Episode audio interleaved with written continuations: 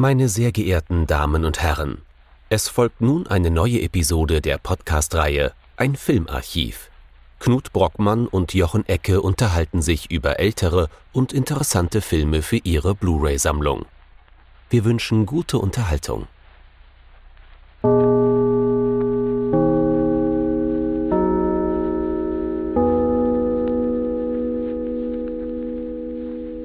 Hallo Knut. Hallo Jochen und hallo liebe Zuhörerinnen und Zuhörer zu einer neuen Folge von unserem Filmarchiv. Dieses Mal begeben wir uns in ein Gefilde, das wir noch nie bearbeitet haben, nämlich den späten New Hollywood. Ähm, man hoffe, hoffentlich hört man die Ironie ein wenig raus, aber wir beschäftigen uns mit einem. Aber es ist einfach so schön. Ja, es ist, es ist ein großartiges, äh, eine großartige Zeit des amerikanischen Kinos. Ein, ein nie endender Quell unendlicher Freude. Ja, nicht mit den Inhalten der Filme, sondern der Qualität dieser. Und wir haben es dieses Mal mit einem Regisseur zu tun, der vor allem durch einen Film, nämlich Harold and Maud, äh, unter jungen Filmwissenschaftlern vor allem immer sehr, sehr hoch beliebt war, nämlich Hal Ashby. Und wir kümmern uns heute aber über einen Film, der in den letzten Jahren so ein bisschen zu kurz gekommen ist, aber jetzt ganz frisch veröffentlicht wurde, sowohl in England bei BFI demnächst, als auch gerade bei Koch in Deutschland. Was haben wir uns denn angeschaut, Jochen? Es soll gehen um Coming Home. Sie kehren heim. Du hast schon gesagt, Hal Ashby, ein Regisseur, den wir noch nicht ne, im Archiv haben. 1978. Und man sollte vielleicht noch dazu erwähnen, Jane Fonda, John Voight und Bruce Dern sowie der grandiose Robert Carradine in diesem Film. Schauspieler.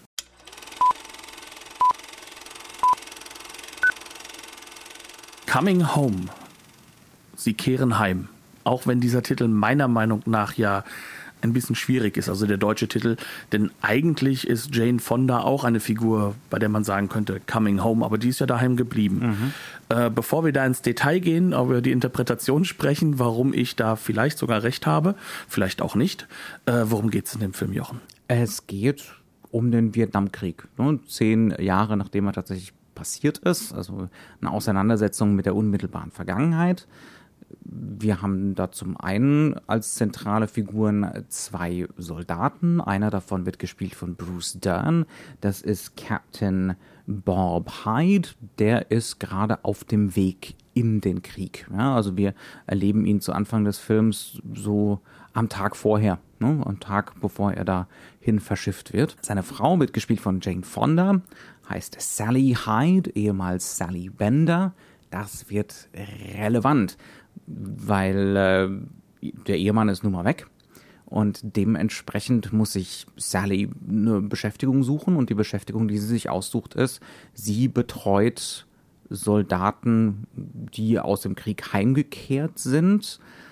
Allerdings äh, Kriegsversehrte, also Leute, die im Militärkrankenhaus liegen mit kleineren oder größeren Verletzungen, viele von ihnen mit größeren permanenten Verletzungen. Und dabei begegnet sie äh, Luke Martin, gespielt von John Voight, der äh, durch eine Verwundung im Krieg ab der Hüfte ne, nach unten gelähmt ist und am Anfang noch nicht mal sitzen kann, sondern ne, nur auf Betten sich selber durch die Gegend schiebt oder geschoben wird. Dann hat er so zwei Stöcke mit denen er so durch die Gegend fährt.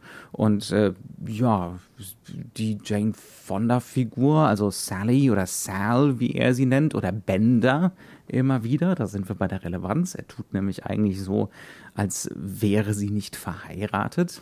Als seien die beiden auch noch in der Highschool, denn die haben sich da ja kennengelernt. Es geht auch so ein bisschen um Regression, ne? so ein mhm. Rückfall in, äh, in diese Jugend von vor für sie wahrscheinlich so zehn Jahre oder so, ne?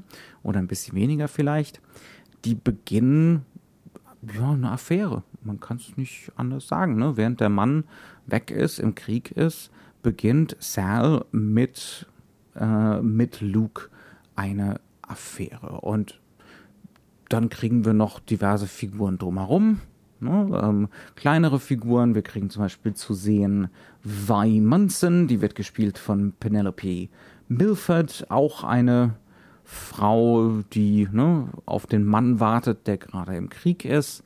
Ähm, und die hat einen Bruder, der bereits aus dem Krieg auch wieder zurückgekehrt ist. Der ist zwar körperlich unversehrt, aber dafür seelisch umso belasteter. Der äh, wird gespielt von einem von den Carradines. Robert. Robert Carradine. Also wir kriegen noch so ein ganzes, so ein ganzes Sittengemälde der USA Ende der 60er an, so präsentiert, jenseits von dieser zentralen Liebesgeschichte, die auf den ersten Blick klingt wie ein klassisches Melodram, oder? Frau verliebt sich in Rollstuhlfahrer.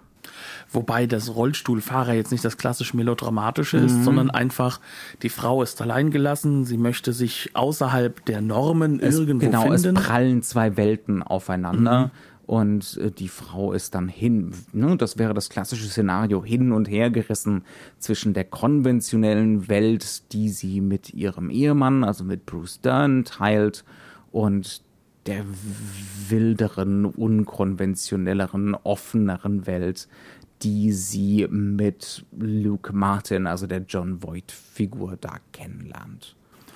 Und das Schöne ist, dass man das so richtig schön auch rückbinden kann an dem, wo das Ganze stattfindet. Denn wir befinden uns in Kalifornien. Mhm. Äh, was bedeutet, dass der John Voight, äh, der ist definitiv so eine Art Beachboy. Ne? Also das ist so da, wo er herkommt. Also vor dem Krieg war der mit Sicherheit nicht nur wunderschön und klar, klar. Äh, ja, also das war so wirklich einer, wo man sagen kann, dem haben alle Mädels hinterher geschaut. Mhm. Und der muss jetzt natürlich auch damit klarkommen, dass sein kompletter Lebensentwurf zerstört ist. Aber es ist ein Lebensentwurf, der um ihn herum herrscht. Wir haben es letzte Woche, glaube ich, schon gesagt. Ne? Junge, kräftige Leiber, die zerstört worden sind. Mhm. Das ist ein bisschen ein Thema, das sich momentan bei uns durchzieht. Aber ist der Umgang hier ein ganz anderer. Ne? Der mhm. Umgang hier bei Hal Ashby ist ein durch und durch humanistischer, was man bei Paul Verhoeven in, in Spatters nicht so behaupten kann. Ganz und gar nicht. Und ähm, wenn wir jetzt darauf zurückkommen, also er ist sozusagen dieser eine Richtung Kaliforniens, dieser mhm. junge Lebemann, so diese ganz neuen ähm, ich werde mich nicht mehr den verschiedenen Konventionen des, des Lebensalltags unterordnen, mhm. Menschen, der noch nicht mal fest so zu der Hippie-Kultur dazugehören nee, würde, nein. sondern der auch ein bisschen neben dieser Kultur steht. Also die Hippie-Kultur wird von Penelope Milford ein wenig angedeutet, die wie spielt, wie Manson. Mhm. Ähm, und nee, diese John Voight-Figur ist schwieriger einzuordnen, da hast du schon recht. Ne? Der hat so, der hat mehr Züge von so Individualismus, aber auch so ein bisschen Working Class, Blue Collar, ne, Bier trinken und ein schnelles Auto fahren. Aber ganz am Ende des Tages auch, und das ist vielleicht das Wichtigste bei seiner Figur, er ist halt so dieser äh, amerikanische Individualist, der mhm. auch definitiv mit dem Krieg von Anfang an nichts zu tun haben wollte. Mhm.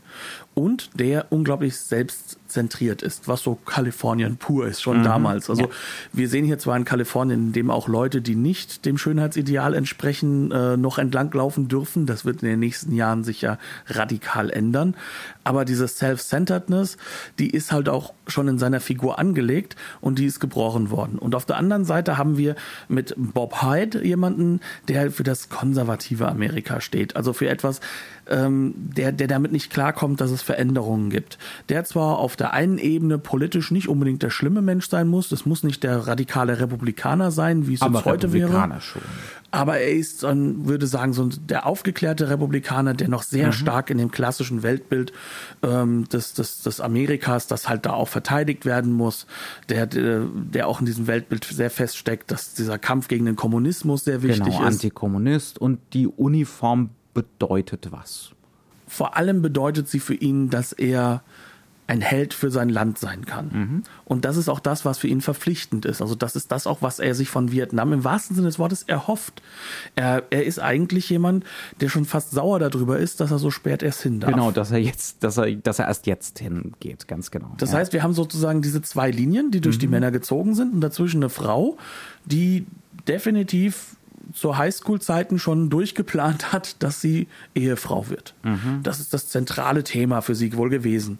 Und die jetzt plötzlich das erste Mal in ihrem Leben alleine dasteht und eigene Entscheidungen treffen muss und diese auch unglaublich gerne trifft. Mhm. Die halt sozusagen hier die den Modus der aktuellen Zeit kennenlernt. Die die Lust daran entdeckt, ne? Äh, selbstbestimmt zu leben und für sich selbst Entscheidungen zu treffen. Das teilt uns Hal Ashby mit seiner Crew zusammen, auch von Anfang an mit, zum Beispiel durch Kostüm und Make-up und Haare, ne? wie, wie sich diese Frau verändert. Da ist natürlich auch ganz viel am Schauspieler, reden wir gleich ausgiebig drüber. Aber am Anfang sieht diese Jane Fonda-Figur aus, als wäre sie 20 Jahre älter, als sie eigentlich ist. Ne? Ähm, die trägt immer noch so diese Jackie Onassis-Kostümchen, oder Jackie Kennedy Kostümchen, äh, riesige früh 60er Frisuren. Ähm, also sie sieht definitiv wesentlich älter aus, als sie tatsächlich ist. Das ist natürlich auch eine unerhörte Besetzung. Da haben wir auch ein bisschen drüber geredet ne, im, im Vorgespräch. Das ist Jane Fonda. Ne? Ja, das Barbarella. Ist, das ist Barbarella. Das ist äh, war für die 60er, für die Spät 60er, ja auch schon, ja, also Mitte, ab Mitte der 60er, das war eine, ein Sexsymbol, ein Symbol für sexuelle Befreiung, ne? neue Lebensstile. Neue Lebensstile, Freizügigkeit, äh, eine neue Weiblichkeit, auch eine neue selbstbestimmte Weiblichkeit. Und jetzt kriegen wir die hier plötzlich gezeigt als jemand, der so Ende der 50er so hängen geblieben ist, eigentlich, ja, ähm, der, der die, die vollkommen gefangen ist oder aufgeht in dieser Rolle als Ehefrau und plötzlich kollabiert diese Rolle. Ne? Plötzlich kollabiert diese Welt für sie und äh, ja, dann steht sie plötzlich vor Entscheidungen. Man merkt jetzt schon so ein bisschen, wir reden viel über Figuren, aber wenig über Film. Und das liegt daran, dass der Film das so will. Ne? Es ist ein unglaublich welthafter Film, ein Film, der so unbedingten Realismus erzeugen will, der komplett on Location gedreht ist. Also ich glaube, die ist keine einzige Einstellung im Studio gemacht, ähm, der uns so soghaft, natürlich ist das heute auch fast schon so ein nostalgisches Vergnügen, in diese 70er reinzieht und diesen unglaublichen Naturalismus auch im Schauspiel ne, äh, so vor sich herträgt. Das ist ein Schauspielerfilm, das ist ein Figurenfilm ähm, und das will er hauptsächlich. Ne? Dieser Eindruck soll irgendwie hängen bleiben. Was nicht bedeutet, dass das nicht herausragend konstruiert ist, ja, ne? ja. sondern das ist halt einfach das, was im Endeffekt davor herrschen soll. Also dieser Film hat durchaus das Gefühl, dass er auch seinen Schauspielern eine Plattform bilden mhm. muss. Ne? Und das ist nicht negativ gemeint, sondern Hal Ashby ist halt einfach auch ein Regisseur, der aus Schauspielern unglaublich viel rausholen das kann. Das ist der Wahnsinn, um genau zu sein, ja. Und er hat es im Endeffekt mit einem Team zu tun. Sein Kameramann ist später Regisseur. Ähm, er selbst kommt aus, aus dem Technischen, war vorher Cutter für Norman Jewison, der auch natürlich herausragender Lehrmeister für ihn ist. Das sieht man auch an allen Ecken und Enden. Und er hat natürlich hier ein Team zustande gebracht an Schauspielern, wo keiner abfällt. Mhm. Also mal abgesehen davon, dass wir auch viele Leute dort haben, die höchstwahrscheinlich echte Kriegsversehrte sind, mhm. die wahrscheinlich keine ausgebildeten Schauspieler sind, die auch offen reden dürfen. Das heißt also, da ist mit Sicherheit der Dialog nicht vorgeplant. Also das ist so amerikanischer Neorealismus, genau. was hier so ein bisschen praktiziert wird, ja. Und dem gegenüber stehen natürlich Schauspieler, die durch die Bank weg zum Besten der Besten gehört, ohne dass das aber jemandem so zu dieser Zeit unbedingt bei jedem aufgefallen sein sollte. Also bei den Männern ist das auf der einen Seite schon klar. Also äh, man kann schon sagen, bei Jane Fonda, Fonda, die war mit Sicherheit zu dem Zeitpunkt noch ein wenig unterschätzt, auch manchmal. Ja, das würde ich aber stark ähm, behaupten. Sie wird danach auch sehr häufig in sehr, sehr ähm, schauspiellastigeren Rollen auch noch äh, reingeholt. Aber bei äh, John Voight oder bei Bruce Dern ist es schon so, da ist einem klar, die können was. Das sind Charakterdarsteller. Das mhm. sind richtig große Charakterdarsteller. Ja.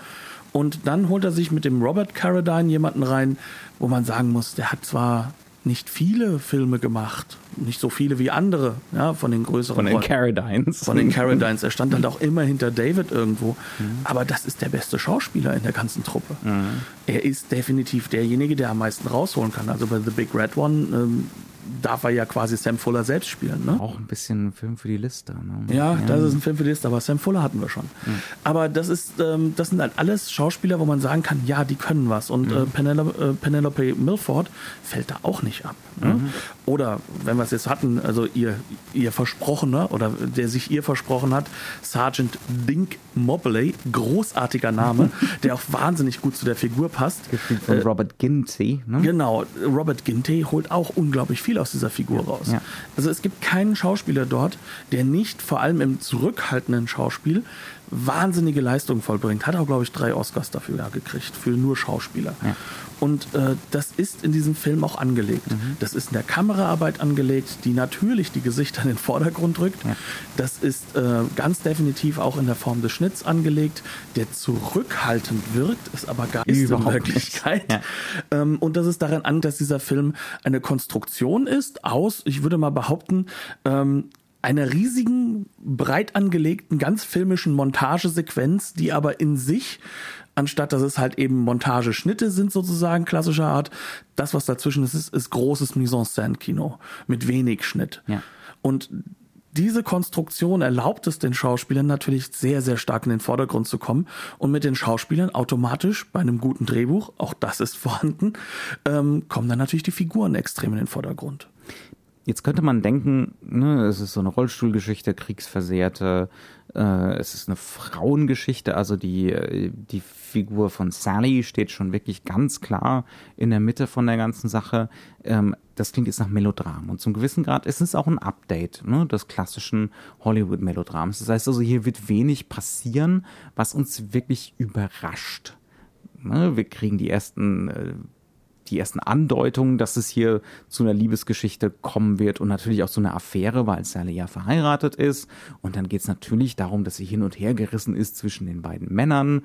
Ähm, nur gegen Ende hin kommen da so Überraschungen dazu. Es ist also zum gewissen Grad, es ist schon so ein Update ne, von so einem Douglas Sirk-Ding zum Beispiel, mit, auch mit diesem ganz klaren sozialen Bewusstsein. Aber trotzdem fühlt sich der Film über weite Strecken nicht so an. Lass uns da doch mal was raussuchen, irgendeine Szene, an der man das so ein bisschen festmachen kann. Ähm, wenn wir es an der Szene festmachen wollen, dann weiß ich gar nicht, welche ich da hervorheben würde. Mhm. Ich würde es gerne an Szenen herausheben, die gar nicht in so einen Film reinpassen. Mhm. Denn ähm, wenn es darum geht, dass es melodramatisch wird, mhm. dann sind das eigentlich alle Szenen, die mit dem Melodrama so offiziell nichts zu tun haben. Mhm. Ja. Also das ist so das, was ich im Vordergrund heben würde.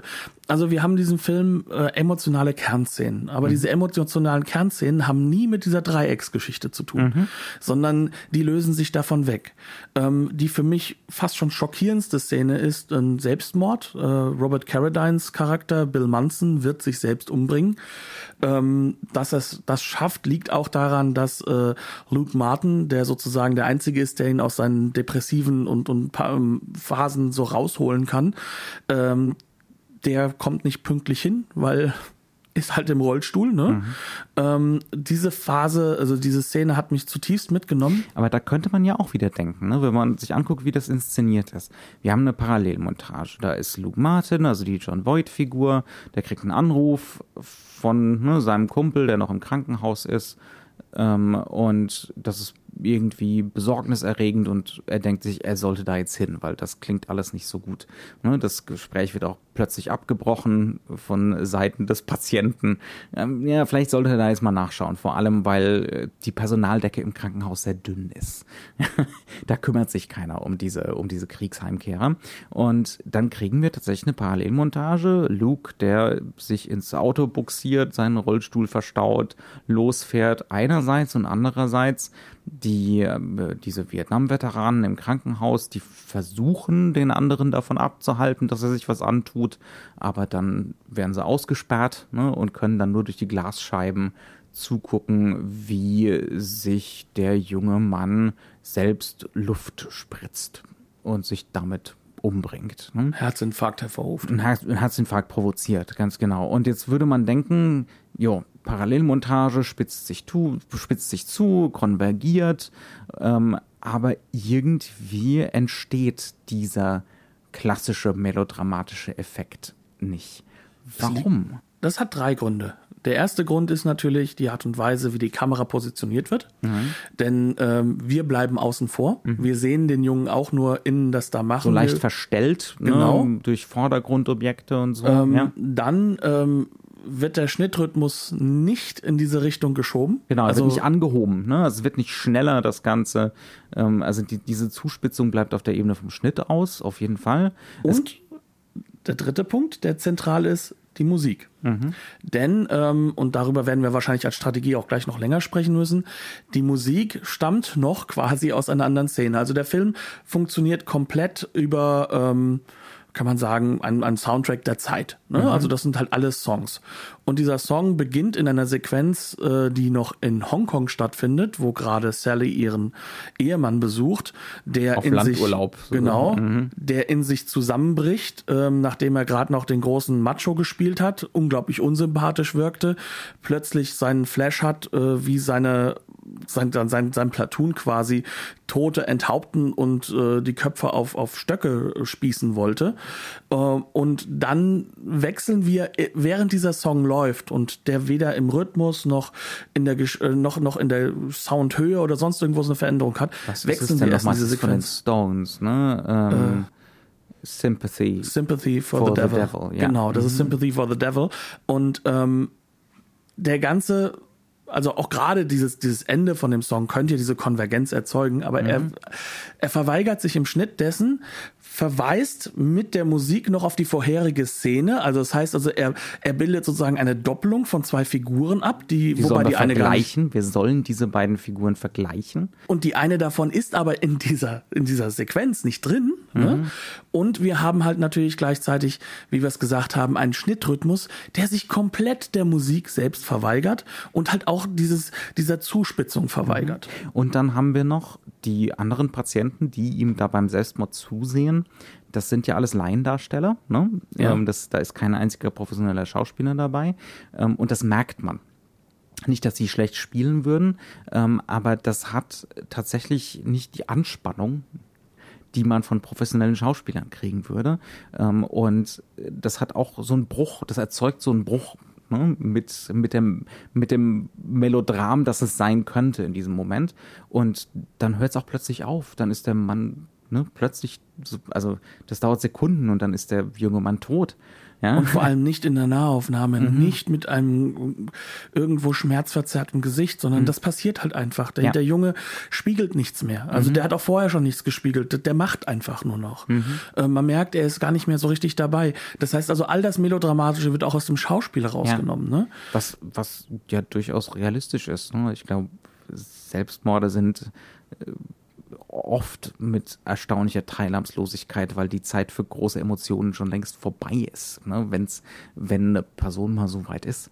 Ähm, also, und dann, dann sind wir gar nicht mehr Melodram. Ne? Und die Musik hört abrupt auf und ja, also er nimmt Hal Ashby nimmt mit seinen Drehbuchautoren zusammen solche melodramatischen Tropen, auch ähm, melodramatische Schnittstrukturen zum Beispiel, und er zerlegt sie. Ne? Er verweigert sich ganz zentralen Dingen, sodass dann überhaupt, das ist, entsteht ein Realitätseffekt und es entsteht auch sowas wie eine Spannung, aber man fühlt sich jetzt nicht so, als würde man hier gerade ne, klassisches Hollywood gucken. Ne? Obwohl die Grundstruktur klassisches Hollywood ist, eigentlich. Ja. Ja, also da kommen wir auch in diesen Bereich hinein.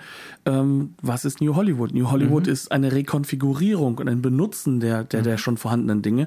Es ist kein Verachten im Ja. klassischen Sinne.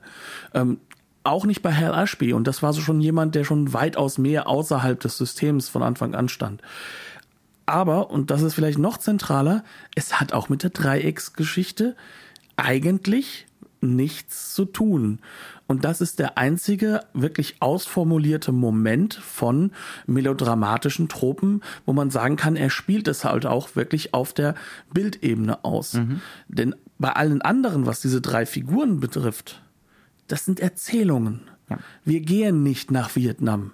Dieser Film geht bewusst nicht nach Vietnam. Er nähert sich nur mal nach Hongkong an. Und Hongkong ist zu diesem Zeitpunkt quasi England. Ne? Ähm, das heißt, wir, wir werden uns aus diesem aus diesem westlichen Spektrum gar nicht rauslösen, sondern wir erfahren nur davon. Und alles andere, was melodramatisch rückgebunden ist, ist nicht die Liebesbeziehung an sich, mhm. sondern das, was diese beiden Männer miteinander verbindet und was sie zerbrochen und zerstört hat. Mhm.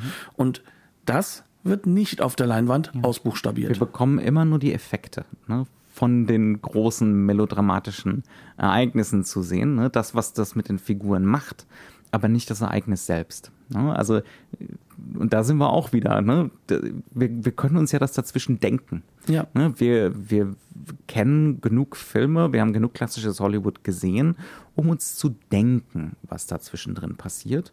Und natürlich ist der große Kniff dann dabei auch, es ist dann, es ist ein Antikriegsfilm, wie ja auch immer wieder gerne gesagt wird. Genau deswegen, weil der Krieg im Bild und in den Szenen nicht stattfindet. Sondern die Effekte davon. Mhm, ja. Er ist deswegen aber auch nicht so singulär, wie er gemacht wird. Also mhm. uns ist ja so aufgefallen, da sind ja schon ein paar Filme aufgefallen, die das auch machen. Mhm. Also später The Deer Hunter definitiv, der zwar auch die Kriegsszenen hat, aber diese werden quasi, also die relevanten Szenen werden reduziert auf, auf ein Psychogramm. Mhm. Ähm, und wir haben natürlich äh, MASH. Ja. Ne? Beispiel, der ja. auch auch übrigens in der Machart, in, in der Art und Weise, wie mit Handlung umgegangen wird, mhm. mit vielen verschiedenen Figuren, sehr, sehr viel Ähnlichkeiten ja. zeigt. Ja, ja, also Robert Altman und Hal Ashby verbindet gar nicht mal so wenig. Ja. Aber gut, kommen wir nochmal drauf zurück.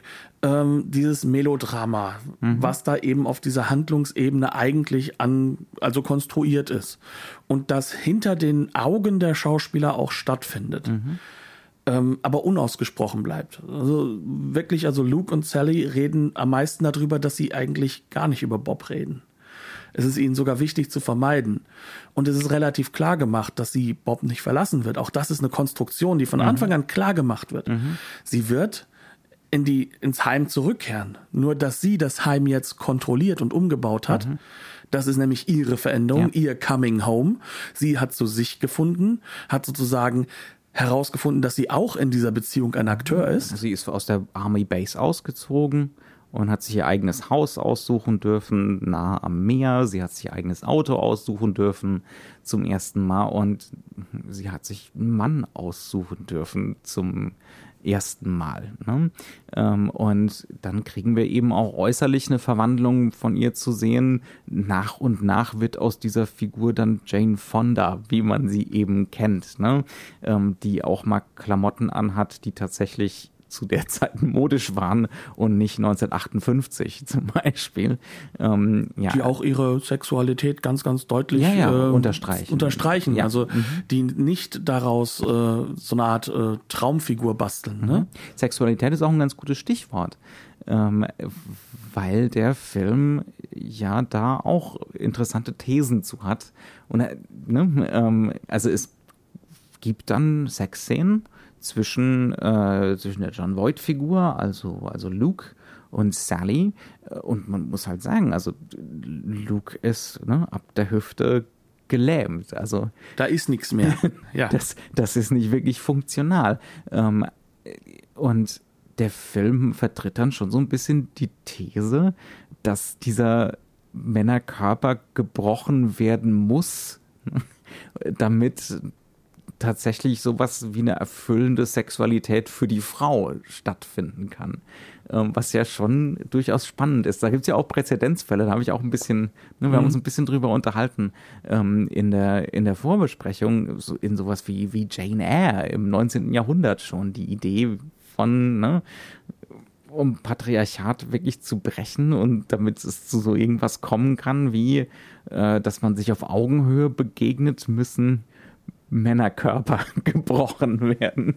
Ähm, ist, ist ein hoch, hochinteressanter Aspekt an diesem Film, weil uns ja auch vorher gezeigt wird, dass der Sex zum Beispiel mit, äh, mit Bob, mit, Bob äh, mit Captain Bob Hyde, alles andere als erfüllend ist. Ne? Sie unterstreicht es ja noch. Sie sagt ja, sie hat ja noch nie sowas gefühlt sozusagen. Mhm. Ne? Und äh, wenn wir mal ganz ehrlich sind, das ist jetzt keine Hollywood-Sex-Szene mit, mit explosionsartigen äh, äh, Regungen oder sonst was, sondern das ist mhm. relativ mal, aus meiner Sicht relativ normal, ja. Mhm. Ähm, klar, natürlich ist es ästhetisiert, aber ähm, runtergefahren gegenüber ganz anderen ja. Filmen. Ja. Und ähm, das zeigt halt auch ganz einfach, dass sie bis zu diesem Zeitpunkt nicht auch da kein Akteur war. Sie war nicht ja. dabei. Und ähm, das ist natürlich so eine Sache, die kannst du auf zwei Ebenen lesen. Ne? Du, du, du hattest das auf dieser Ebene mit reingebracht, halt eben äh, zum Thema Patriarchat, was natürlich bei Melodram mehr als nahe liegt. Ja, was Ähm, ein Standardthema ist. ja, einfach, klar. Ne? Das, das, das Melodram als Frauenfilm, ne? so in dieser Douglas Sirk-Tradition. Und da geht es darum, sich am Patriarchat abzuarbeiten. Ja, und ähm, dann hast du aber auf der anderen Ebene hier drei Figuren, die stehen ja auch für etwas. Also die stehen ja nicht nur, also Luke Martin ist nicht einfach nur ein Mann, sondern er steht für eine Bevölkerungsgruppe.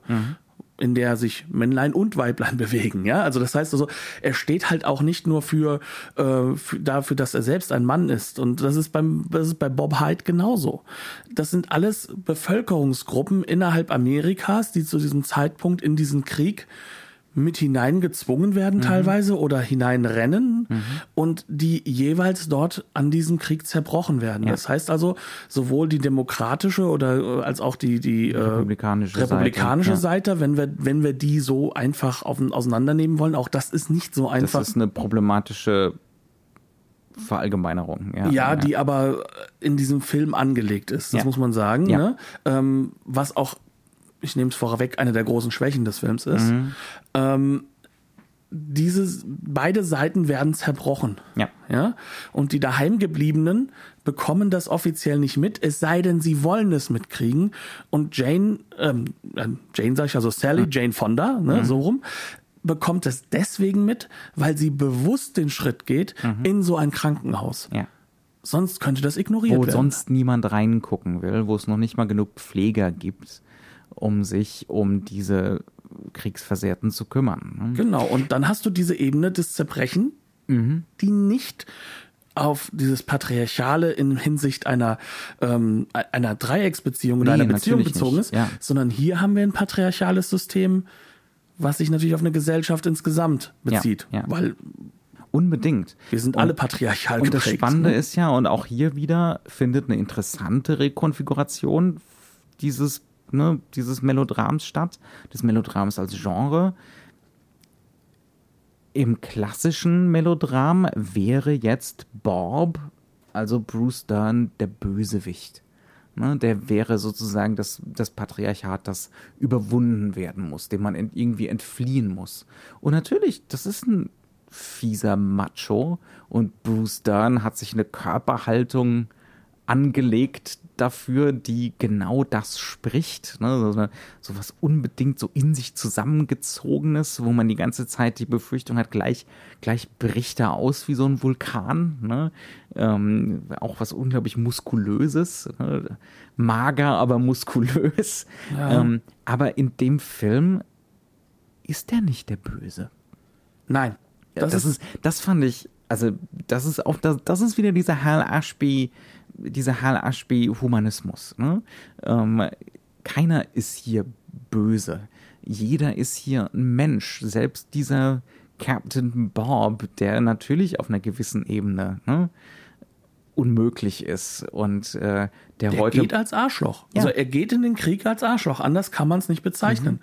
Und ähm, wir hatten es ja so ein bisschen davon, ähm, du könntest das Ganze natürlich mit diesem äh, äh, zum Beispiel in Thin Red Line vorhandenen Naturalismus-Elementen nehmen, dass sozusagen hier die echte Männlichkeit oder die echte Menschlichkeit erst zum Tragen kommt, durch dieses Naturalistische, was da reinkommt, ne? ähm, weil er kommt zurück als eine andere Persönlichkeit, die definitiv sich ihrer klar, äh, klarer ist. Die merkt, dass alles, was sie sich aufgebaut hat, alles, was sie als richtig empfunden hat, eigentlich zerstört ist. Und äh, dieser Bruch in Thin Red Line durchaus an manchen Stellen fast positiv formuliert, äh, wird hier definitiv dafür benutzt, um zu zeigen, das sind grandiose Zerstörungen, die da stattfinden. Das sind Dinge, die eine Gesellschaft in sich vollkommen zerreißen und ähm, die definitiv nicht mehr heilbar sind. Und äh, Bob Hyde ist ein Charakter, den man am Anfang für schrecklich hält, aber der selbstzentriert ist, der ein, ein, ein unglaublich klar nach festen Regeln, die er macht, lebender Mensch ist. Äh, Sally darf ja nicht arbeiten gehen, er ja. wünscht das nicht. Ne? Also so auf dieser Ebene findet das statt. Und er kommt zurück als ein zerstörtes Opfer. Und dieser Weg wird begleitet, denn das ist in Hongkong schon angelegt. Da ist schon eine Szene, in der er am Anfang halt einfach noch immer der große Macho ist und dann bricht das immer weiter weg. Beim, und auf der anderen Seite, ja. Luke ist ja auch kein positiver Charakter gewesen. Nur wir kennen seine Hintergrundgeschichte nur durch Erzählungen. Ja. Aber dass in seinem Yearbook drinsteht, äh, was wird er auf eine einsame Insel mitnehmen, einen Spiegel, sagt auch einiges über die ja, Figur. Ja. Und so kriegt eigentlich jede, jede Seite in Anführungszeichen ihr Fett weg. Es wird nur leider ausgespart, dass es so eindeutig, so strukturell eindeutig, wie die Message des Films von Sekunde eins an ist, hm. dann doch nicht ist. Ja, also da kommen wir, da kommen wir dann natürlich schon wieder in Richtung von Kritik, die man locker an dem Film üben kann und wahrscheinlich auch sollte. Da kommen wir dann gleich dazu. Ich würde gerne vorher ein bisschen darüber reden, wie dieser Film gemacht ist. Denn wir unterhalten uns jetzt hier fast schon 37, 38 Minuten drüber. Ne? Und nee, 34. Wir werden drei Minuten rausstreichen, weil wir haben blöde Fehler gemacht. Ja, schreckliche Fehler, für die wir uns den ganzen restlichen Tag selbst kasteien werden. Ähm, ähm, jedenfalls wir haben kaum über die Machart von diesem Film geredet, weil der Film das auch nicht will. Zum gewissen Grad. Ne?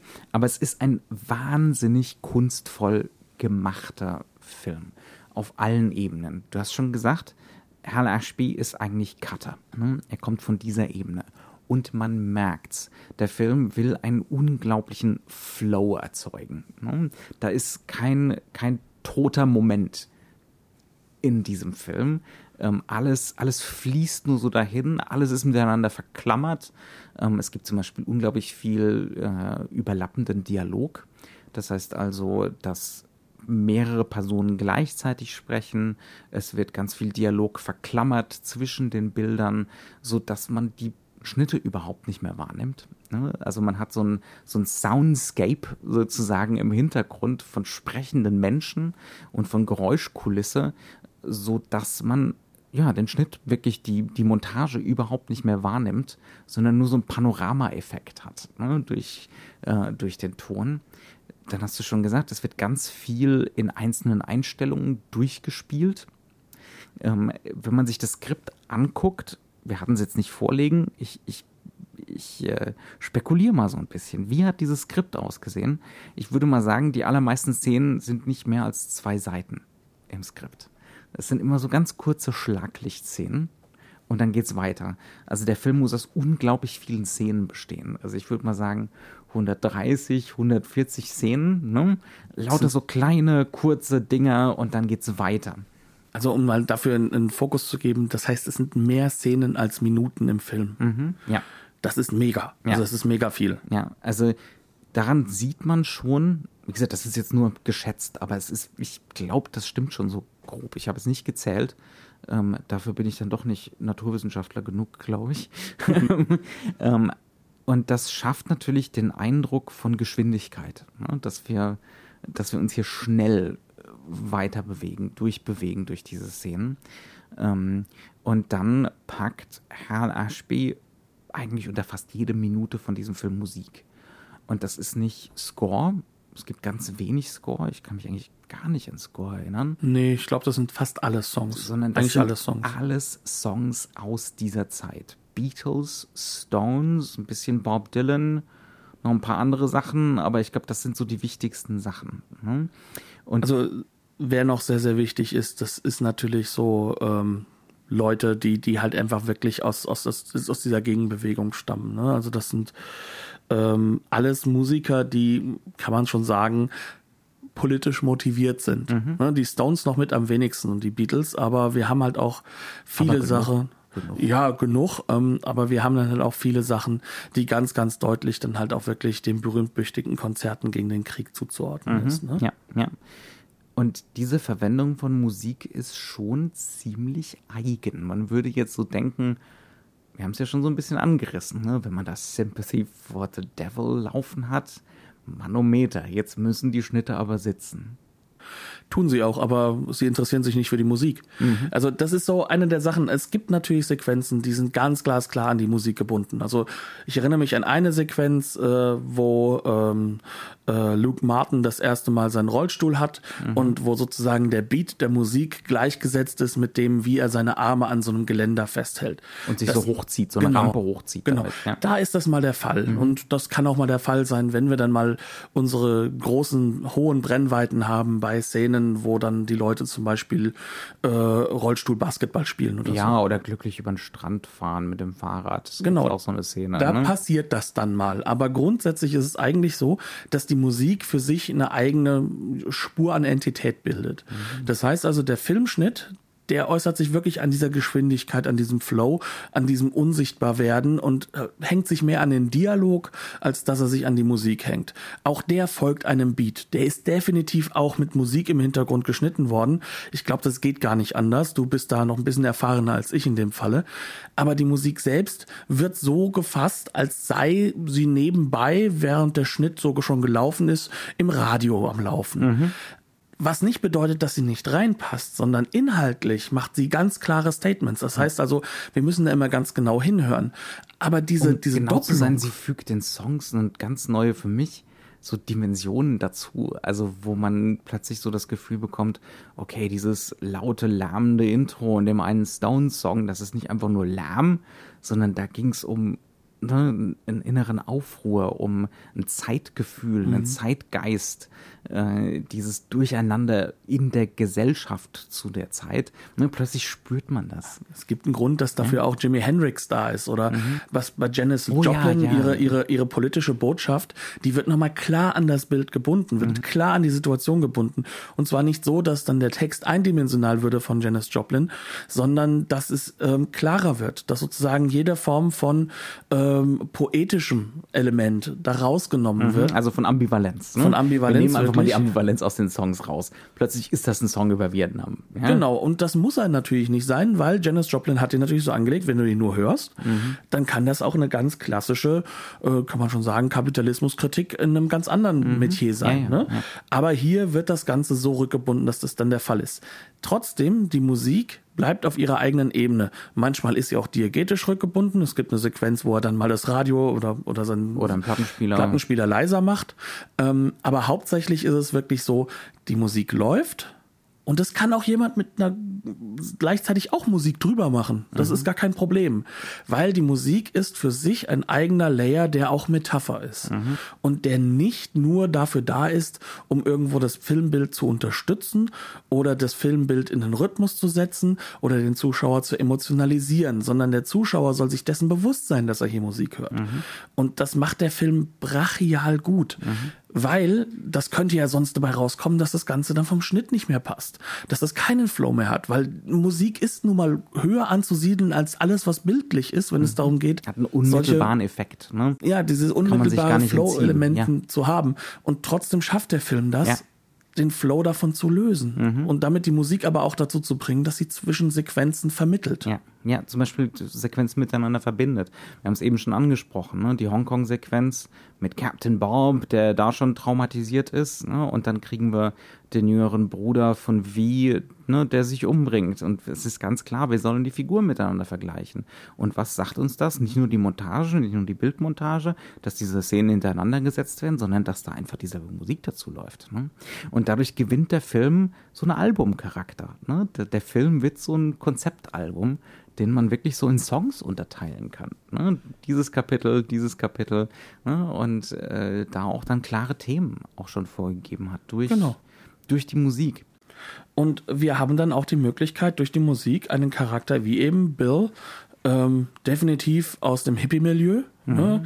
genauso wie seine kleine Schwester oder große Schwester, ähm, die übrigens auch diese Oberflächlichkeit des Hippie-Daseins äh, durchaus mit sich trägt, in Klammern, und das, obwohl Hal Ashby selbst auch definitiv sich den Hippies sehr nahe gefühlt hat. Mhm. War, ähm, wie, es wird gerne mal gesagt, er war Hippie, bevor es noch gar keine, also als es noch gar keine Hippies gab. Weil er einfach eine andere Generation nochmal ja, ist. Ne? Ja. Ähm, aber was halt ganz, ganz wichtig ist, ist, dass trotzdem dieser Hippie-Charakter in dem, was er erlebt hat, gleichgesetzt wird mit einem konservativen Charakter, der aber durch das Erleben mhm. die gleichen Schläge in seiner Seele mhm. abbekommt und die gleichen Brüche mitbekommt ja. und die gleiche Zerstörung erleben muss. Ja. Ja. Und das ist halt eben etwas, was du mit der Musik unglaublich gut machen kannst. Was mir aber ehrlich gesagt kaum aufgefallen ist, dass es in anderen Filmen danach wirklich so groß und häufig noch gemacht wurde. Das ist etwas, was genuin stark bei Hal Ashby liegt. Das ist Hal Ashby, ja, ja ich, das würde ich schon auch so sagen. Ja, ja. Absolut. Ich glaube, wir sind dann trotzdem bei der Kritik angekommen. Oder? Ja, die wir leider dann doch ein bisschen geben müssen, denn also so, der negativen Kritik. Ja, also oder drücken wir es so aus dessen, wo wir dann doch noch unsere Bauchschmerzen haben oder wo mhm. ich meine Bauchschmerzen habe, glaube ich, ich. Ich genauso, zum gewissen also, Grad genauso. Ähm, ne? ähm, ähm, ein Faktor, der mich an diesem Film ein bisschen gestört hat, ist, ähm, dass er uns seine Main Message mhm. von Anfang an als absolut und klar die ist gesetzt vorsetzt, mhm. aber das Ganze halt auch nicht so einführt, dass er uns überhaupt die Chance gibt, uns dazu selbst zu entwickeln. Ähm, das hängt zum einen damit zusammen, dass es nur ein oder aus gibt in dieser Welt. Entweder du bist Kriegsversehrter mhm. oder du bist nicht im Krieg. Genau. Also diese, wir kriegen auch immer wieder gezeigt, wie diese Welt der Verletzten oder Verkrüppelten oder ne, fürs Leben gezeichneten, das ist eine eigene Welt für sich. Ne, die stehen dann außerhalb äh, die, das ist auch immer wieder gezeigt mit so äh, Zaunsymbolik, Rahmen im Rahmen, ne? also immer wieder gefangen. Selbst wenn die dann mal ein bisschen Spaß haben dürfen, weil sie dann doch mal Football spielen im Rollstuhl oder Basketball und so. Ne? Selbst das findet hinter Gittern statt, sozusagen. Die kommen da nie wieder raus. Und in, im Verstecktsein, weil sie ja mhm. natürlich äh, für etwas im Krieg stehen, was nicht sichtbar sehr werden Jetzt soll. Jetzt würde Herr Aschby natürlich entgegnen, wenn er es noch könnte. Ja, aber das war ja auch so. Ja, er hat auch nicht unbedingt Unrecht. Mhm. Äh, und ähm, ich habe auch kein Problem damit mit Filmen, die klar ihre Message und, und ihre, mhm. ihre Deutung halt vor sich hertragen. Das Problem ist nur, wie der Film das konstruiert. Und das fängt dann damit an, dass eine, wie ich finde, in sich fantastische Sequenz ähm, am Anfang ausdiskutiert, ja, wie ist das denn? Würde ich nochmal nach Vietnam zurückgehen ja. oder nicht? Genau, der fängt genau damit an und in dieser Ausdiskussion wird klar gemacht, dass wir als Zuschauer mit den Unentschlossenen zusammen uns klar sein sollen, Vietnam, das geht gar nicht und das hat auch nichts mit den Menschen hier in Amerika zu tun. Mhm. Es ist unfair, es ist ungerecht. Ich stimme dem zu, ja. persönlich und ja, privat. Klar. Aber die Art und Weise, wie der Film das erstmal an den Anfang drückt und klar macht, mhm. dass, dass er davon auch nicht abrücken wird, das gibt uns gar nicht die Möglichkeit, das ist keine Einladung, das ist eine Verpflichtung. Mhm. Und das, das lässt den Film halt ein, am Anfang viel eindimensionaler wirken, als, als er, dann ist, ne? wirklich ist, weil, weil er verstellt sich, sage ich mal, seine eigene Komplexität, ja. die er durch die Figuren aufbaut. Man denkt dann am Anfang, ja, ja, auf jeden Fall. Man denkt am Anfang, äh, man hat es mit was Simplem zu tun. Aber das Schöne ist, dass einen der Film dann doch noch überraschen kann. Ne? Also zum Beispiel, gerade deswegen vielleicht, zum Beispiel äh, damit, wie er mit äh, der Bruce Dern-Figur umgeht, mit Captain Bob. Ne? Ähm, die große Stärke des Films ist diese, ist diese Figur und die würde ohne die äh, John Voight oder Jane Fonda-Figur noch nicht funktionieren. Also diese Dreiecksfiguren sind eine riesen, riesen Stärke. Ja, und ja. Ähm, am Ende tut mir Bob nur leid, obwohl ja. er politisch gesehen, auch in dieser Klarheit, wie das politisch sortiert wird, es gibt nur republikanisch oder äh, halt eben die linke Alternative, ja. ähm, da gibt es keinen Middle, Middle Ground. Ne? Mhm. Das ist so ein bisschen so ähnlich wie jetzt sich momentan. Zentrismus ist böse. Ja, aber, aber es, gibt, äh, es, es gibt nichts, was eine Aushandlung bringen könnte. Mhm. Ähm, das ist halt eben das, was, was trotzdem dann übrig bleibt. Dass ja. halt selbst derjenige, der der Republikaner ist, also aus Sicht von Hal Ashby, der, der falsch denkt, dass er trotzdem nur ein Opfer ist. Mhm. Und ja. nur jemand ist, der einem Leib tun muss, der zusammenbricht und bei dem auch dann wirklich klar gemacht wird, dass, dass der Charakter Luke und der Charakter Bob, die gehören zusammen, die sind ja. ähnlich. Man könnte jetzt sagen Brothers in Arms, aber ich würde jetzt sagen, das sind eher Brothers in, in äh, ja, Selbstzerstörung oder wie auch immer man es formulieren möchte. Ne? Also das sind halt eher so, im Leiden sind sie eigentlich verbrüdert. Die Thanatos Brothers. genau. Und, und Sally ist dann so etwas wie, und dieses Mystische ist durchaus bei Hal Ashby als äh, äh, Hippie angelegt. Mhm. Ähm, sie ist so etwas wie die Heilerin. Ne? Mhm. Also sie ist eine Heilerin. Ja, was natürlich auch wieder ich, ich, ich weiß, ja, unter Gender-Aspekten äh, Aber sie gibt es ja an es den Mann weiter. Also ja. deswegen ist es nicht so, dass wir jetzt sagen können, also ich würde es Mhm. nicht gender-aspektenmäßig zuordnen, weil sie macht ja auch Luke zum Heiler. Also Ja. Mhm. oder zu einem Heiligen irgendwo auch fast schon, ne? Ja. Der, der ja hingehen kann und kann dann wirklich sogar diesen Situation lösen, dass Bob weiß, dass er hintergangen wurde und, und kann dann sagen, hier, sie hat mir geholfen, jetzt wird sie dir helfen. Ja.